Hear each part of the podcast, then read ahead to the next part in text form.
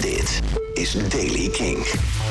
De dag begint droog, maar bewolkt. Later vandaag komt het, ga- gaat het regenen vanuit het noordwesten. Temperatuur hooguit 6 graden. Nieuws over live muziek in de toekomst. Metallica en Corey Taylor. Dit is de Daily King van maandag 8 maart.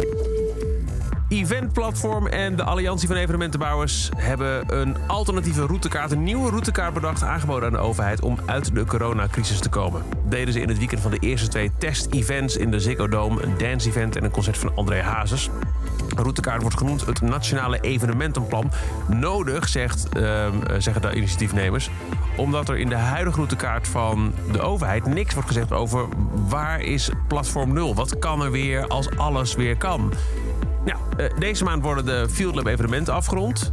Afgelopen weekend dus in de Ziggo Dome. Komend weekend twee festivals in Biddinghuizen. Daar komt data en kennis uit voort. In april is het idee om publiek welkom te heten met inachtneming van de anderhalve meter. In mei, en daarvoor wordt het Eurovisie Songfestival als pijldatum gebruikt.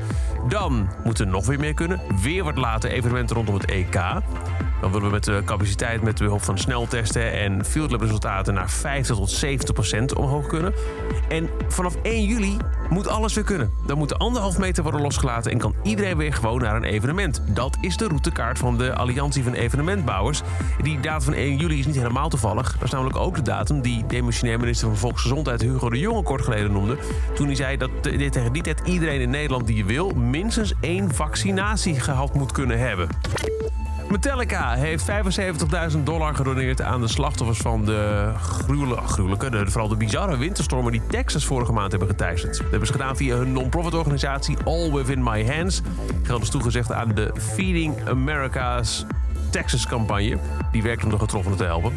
Volgens de Washington Post hebben de stormen van vorige maand 4 miljoen Texanen zonder stroom laten zitten. En hebben er 15 miljoen Texanen een poos geen drinkbaar of stromend water gehad. Er zijn er minstens 30 doden gevallen.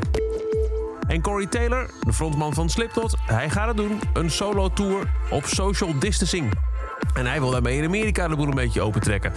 Hij eh, bracht in oktober zijn, zijn debuut solo-album uit, CMFT. En hij wil in april en in mei drie weken gaan toeren. Sommige plaatsen doet hij twee avonden in één stad, zodat meer mensen kunnen komen. Maar alles gebeurt op social distancing. Dat zijn dus pots met een ruimte eromheen. En de enige mensen die in die pot zijn toegestaan... zijn de mensen die als groep binnenkomen. Er zijn tijdelijke controles aan de deur. En binnen 48 uur na de show moet je een bewijs van een negatieve test ook eh, kunnen laten zien. En daarmee neemt Corey Taylor eigenlijk gewoon een beetje een voorsprong op een overheidsbeleid. Hij zegt, ik ga mijn eigen... Eigenlijk doet hij zijn eigen uh, Field Lab test-eventjes.